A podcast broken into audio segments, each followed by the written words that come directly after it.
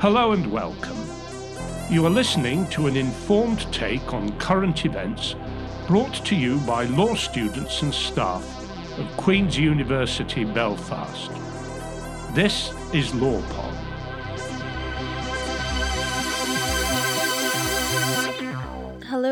Welcome to LawPod by Queen's University Belfast. My name is Melissa McDonnell and I am an undergraduate SWAN representative for the School of Law. The purpose of this podcast is to discuss study options available to Level 2 undergraduate students and to consider the career paths which they may facilitate. This podcast will focus on legal theory. Therefore, if you're a Level 2 law student, this podcast is worth listening to as module selection for third year is approaching very, very soon. With me today, I have two speakers. Mark Hanna is here from the School of Law, and Claire McCann is here from the Northern Ireland Human Rights Consortium. So let's get started. Mark, we're going to start with you. So, can you tell us what legal theory is and what the module is about and how it is taught in relation to lectures? Uh, okay, so uh, legal theory, yeah, it's um, it's a module that uh, students have the option of taking in the third year of their undergraduate studies, um, and uh, it's essentially uh, uh, the well, uh, the clue is really in the name. It's a it's a module about the theory of law, um, and that's a subject that really students won't have come in contact at all with beforehand. Um, uh, and it's been quite different in some respects from some of the more doctrinal legal subjects that they take. So it's really quite. Uh, I mean, if you were to boil it down to what is legal theory about, it's I guess you could say that it's about the question what is law and looking at law in a more kind of abstract um, way. Um, and I, you know, I think that that's um, a very valuable thing to do actually. And you know, some universities. Uh, you know, uh, encourage your students or actually oblige your students to take legal theory courses in the first year of their legal study because it helps them to develop the analytical skills and to be able to think about law in that kind of abstract way, which is, is really essential for working with law. Um, so that's really what it is. It's it's a it's an optional module, and it used to be um, uh, uh, a, a, obligatory module for students who are studying law, but in the last few years, it's, it's an optional mod, module now. So it's it's a, a choice there for students to take. Okay, thank you. Um, can you tell us how legal theory is assessed? Legal theory is assessed through uh, coursework. Um, there's no exam for it. It's through uh, essays, um, and the essays that I've done together in, in, on the course uh, together with Dr. Catherine McNeely, who's a module coordinator. We have done it in the last two years. Is the, the we break it down into two parts, and there's an A part and a B part to the assessment. So, uh, and altogether, that's about four thousand words. So two two thousand word uh, essays. Okay, and what do you think are the benefits or advantages of choosing legal theory for students? Um, I think you know, uh, as I kind of said before, you know, I think it's really a, a, subject that teaches you to be able to work with law on another level. Um, I think you know essentially, I think what it helps students to do is to be able to think critically about law and to work with law on a more analytical level. Um, and I think that you know it's not uh, compulsory for students to take that course anymore, and so they don't really. I think there's been a move away from really seeing it as being a, a key skill, the law. But uh, the last university I worked at in The Hague, actually, we had um, a professor who came from Harvard um, and he had done empirical research asking employers in America, you know, what skills that they were looking for in the graduates who were coming out of law school. And he said, you know, um, all of the employers that they surveyed were really t- the top skills they were looking for was creativity and kind of innovative skills and being able to think critically about things.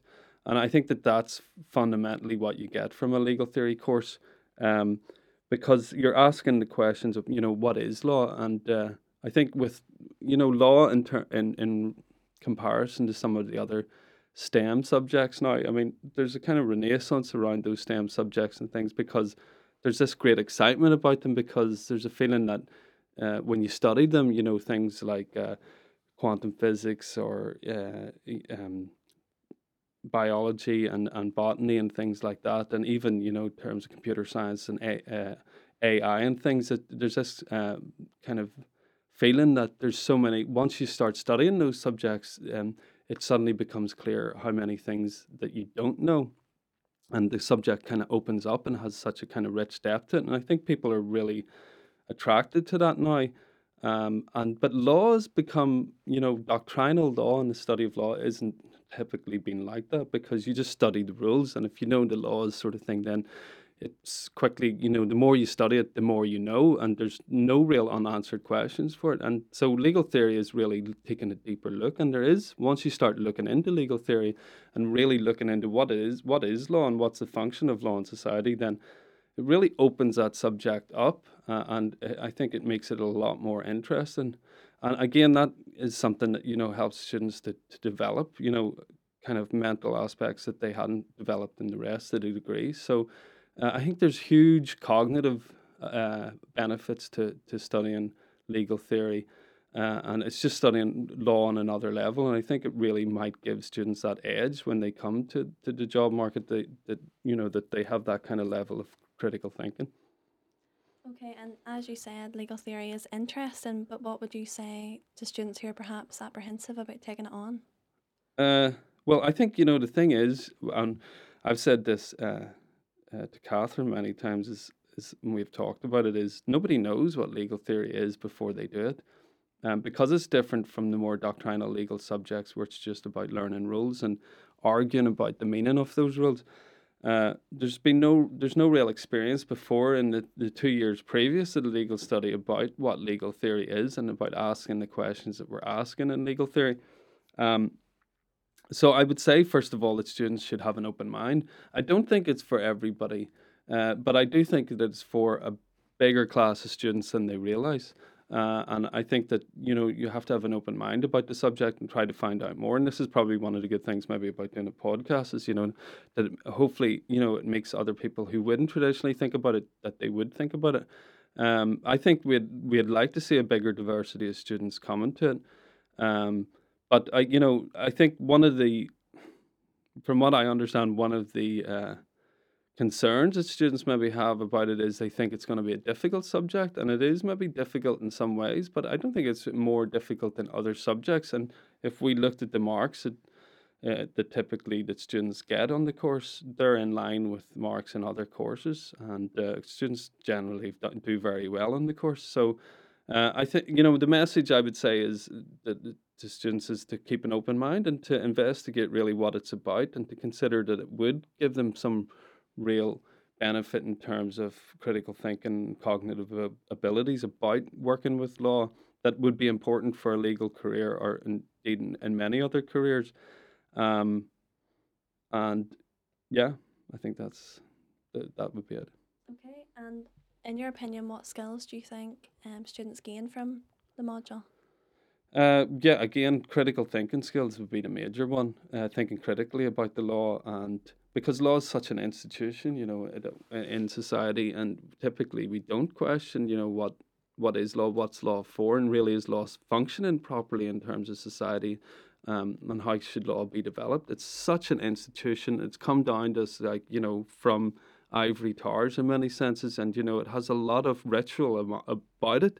That uh, that if you think about you know how the courts operate here and the wearing of wigs and and uh, that everyone rises when the judge comes in and things like that. That's all this ritual around law is reflection of the fact that law is such a deep institution in society and that people don't question law nearly as much probably as they should or analyze it and really think about what it is and what it should be for.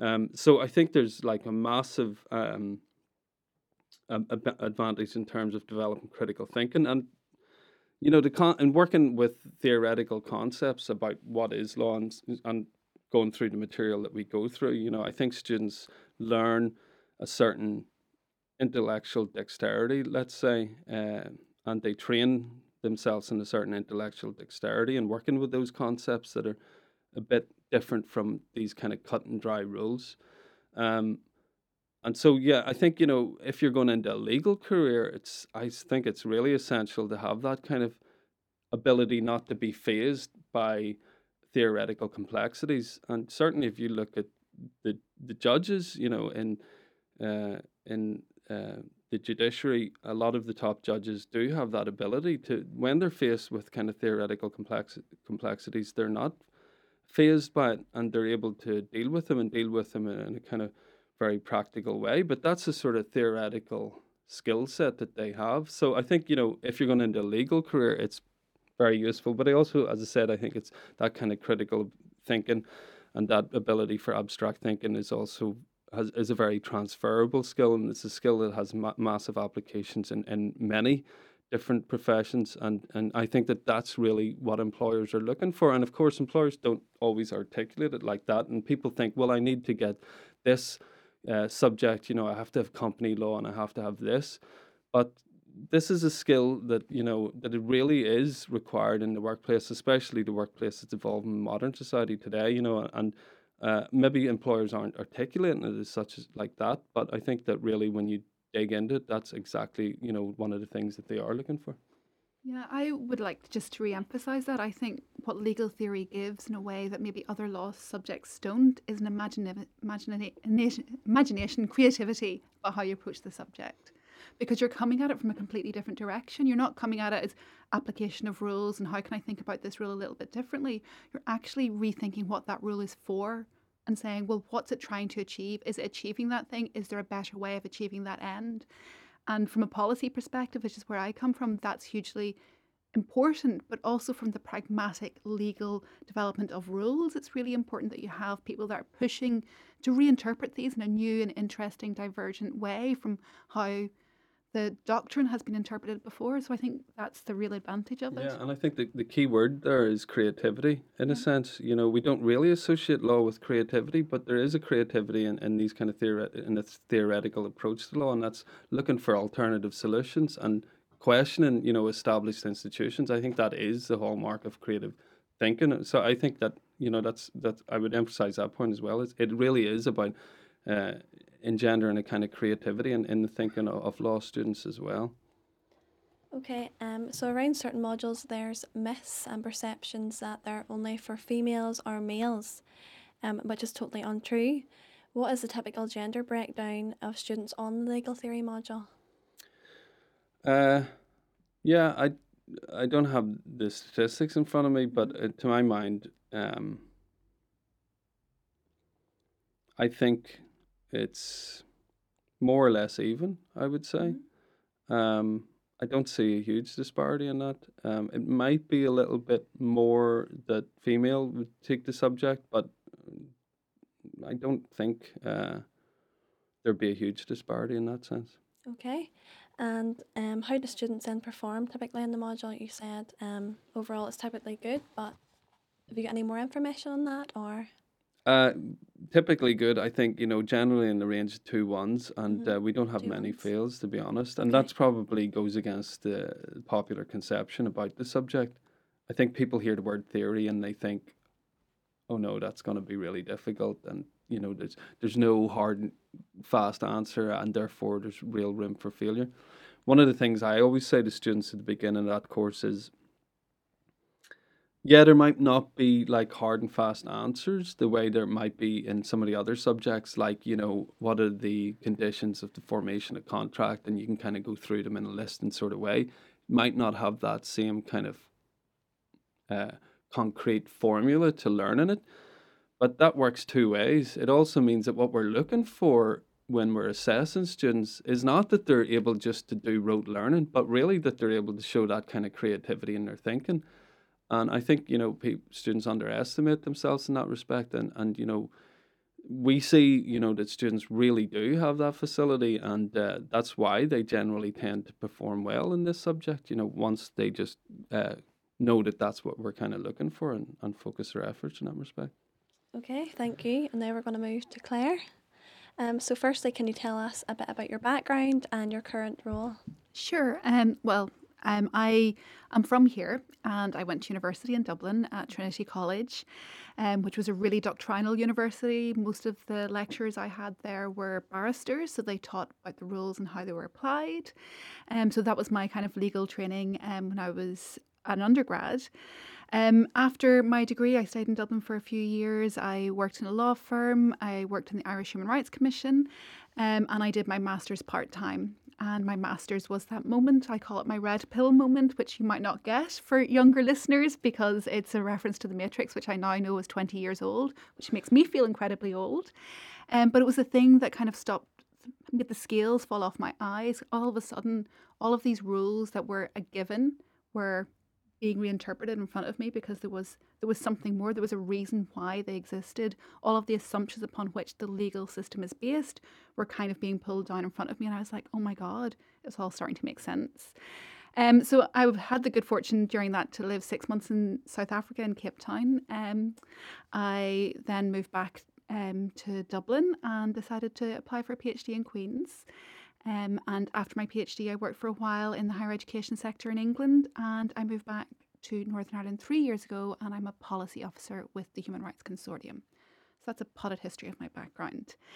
Um, and my current role as a human rights officer is a policy based role. So essentially, our job is to in, feed into macro political discussions on human rights issues in Northern Ireland um, and if necessary at a UK level or an Irish level, um, given the context of um, the Belfast Good Friday Agreement and the human rights safeguards within that, but also because we're a membership organisation to do outreach with our members around Northern Ireland um, and work with what they're interested in, etc. So it's kind of a, a macro looking up and a micro looking down and working on issues with our members as well. Okay, thank you. Um, did you study legal theory as a student, and can you tell us a bit about it? Um, did I study legal theory? No.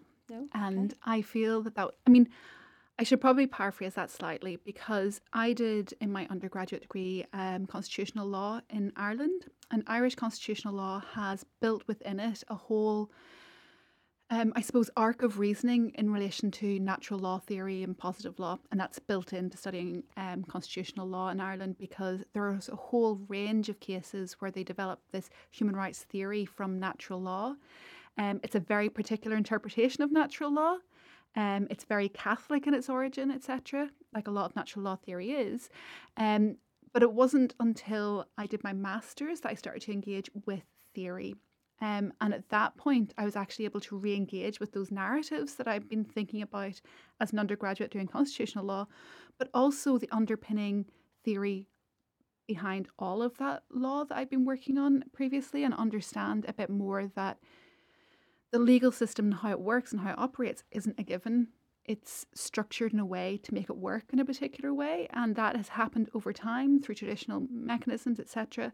Um, and it really was as a postgrad that I was able to have that moment where I was able to reinterpret what I'd learned as an undergraduate.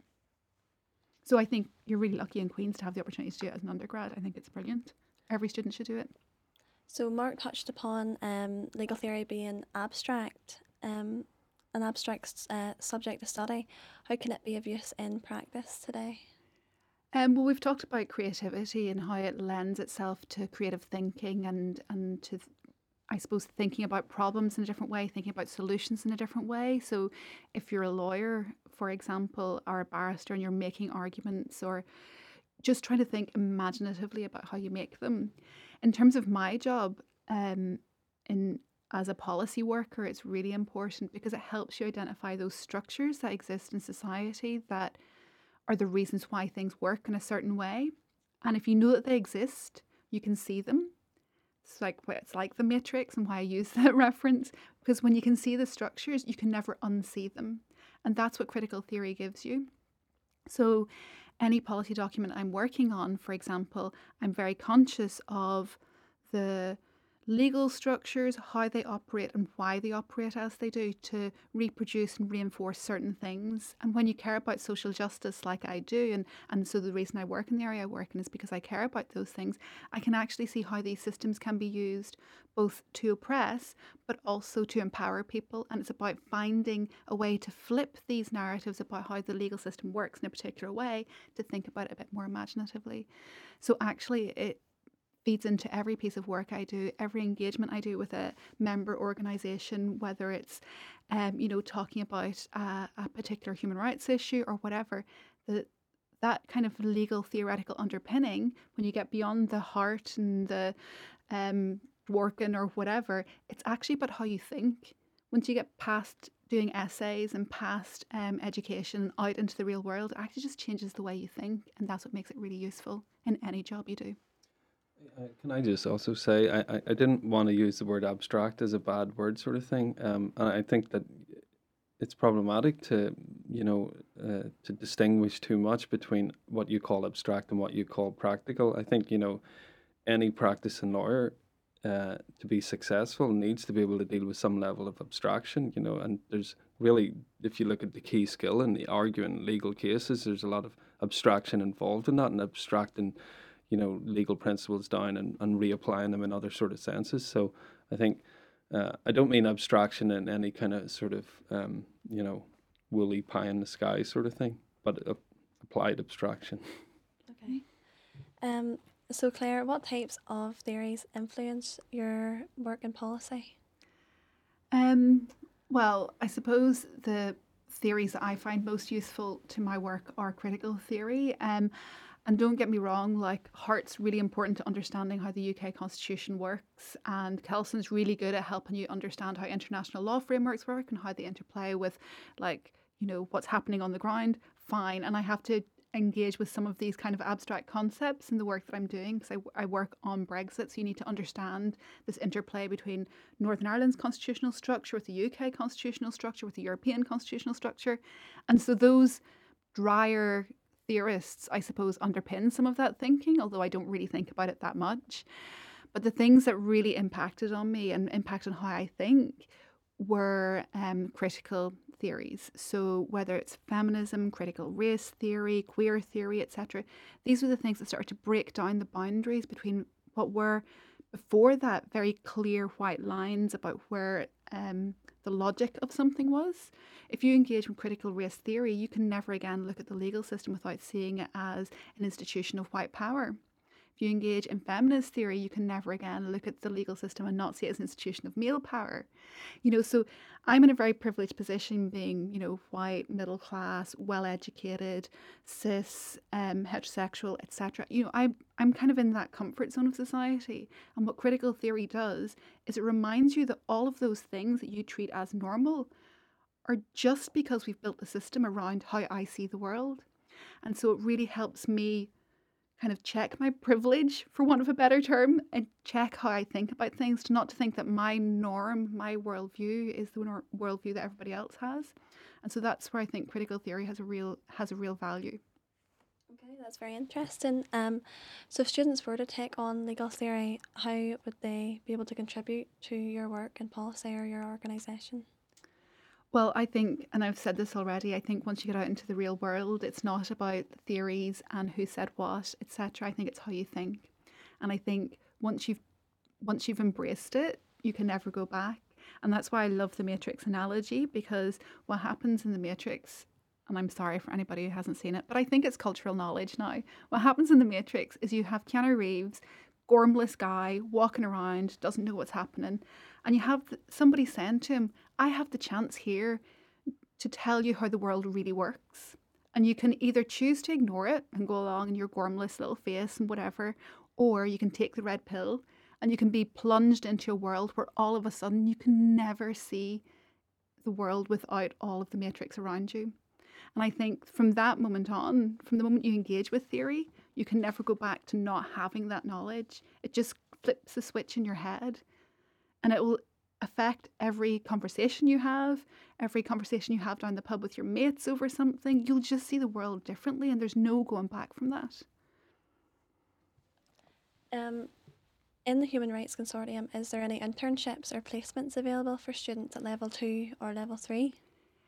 We don't have enough funding to have um, internships or placement opportunities with students. We are a very small organisation. We are four members of staff. Um, we currently have one staff off on maternity leave. We don't know whether we're not going to be able to afford to have somebody in to cover her work over the period. So that's the um, kind of stage of funding that we're at. We do have volunteer opportunities, however, and when we have them, they're usually for specific projects. Um, for example, during our Human Rights Festival, we um, rely on volunteers to help us out in um, the organisation, running events, etc. When we have um, large conferences, things like that, we often um, put a shout out to the universities, to Queen's and to Ulster to see if we can have students who would like to volunteer their time um, to be involved with that organisationally or helping on the day, transcribing, etc. So we do have very discreet volunteer opportunities, but because of our funding situation, unfortunately, we don't have the capacity to have intern interns or placement students because we just don't have the funds to be able to pay them even um, a, a kind of expenses level. But you know, as a human rights organisation, we think oh, everybody should be paid for the work that they do. Okay, and as a final question to you both, do you have any general tips or advice to level two students or people at the stage this stage in their degree for choosing their modules? Do I have any tips? You both, yeah. Choose something that you're passionate about and that you're really interested in. Interested in. Choose something that will challenge you. I think legal theory is intimidating for law students because it's so different to what you've done before. But the rewards are so vast that you can never undersell it. Um, so I definitely think that's really important. But anything, just choose something you're passionate about, and um, you know, put your life and soul into it. Uh, yeah, I think uh, I agree with that completely. Um, I think uh, I think students now today are so strategic about, and they're thinking so much about what boxes that they have to tick and things in a really formalistic way. And I don't think I'm not criticizing that. I understand it's a lot to do with the competitive marketplace for jobs and everything, and that's necessary to an extent. Um, and so I, I think that I understand that students would want to do that to some extent, but I, I always think there's room for taking uh, subjects that you know, like legal theory and, and subjects that maybe don't fit in neatly to boxes about, you know, what their career aspirations are, but obviously have this kind of uh, facility of developing them in, eh, them in new ways and developing new skills and developing their creativity and develop their criti- critical thinking and stuff. Um, so, I, you know, I think that legal theories certainly, you know, an excellent one for that. And as I said before, I think it really underpins a lot of those other, you know, if you're not only underpinning you know like your legal skills in general and as you go forward in their career or whatever but also your study of other subjects. You know if you're studying other subjects uh, developing the skills that we're developing in legal theory will help you in studying those other subjects as well. Okay thank you both. You have been listening to LawPod, an informed take on current events brought to you by the law students and staff at Queen's University Belfast. This episode was produced by Melissa McDonald and Catherine McNeely. Our theme music is Colonel Chocolate and the Justice Triangle. LawPod is funded by Queen's Law School and the Queen's Annual Fund. Thanks to Mark Hanna and Claire McCann for coming in today. You can follow us on social media. We are on Twitter at QUB LawPod. For more information, you can visit our website lawpod.org and please have a look in the show notes for more information about the topics covered today. You can also find us on iTunes or anywhere else you get your podcasts. Thanks for listening. I am Melissa McDonald. This was LawPod.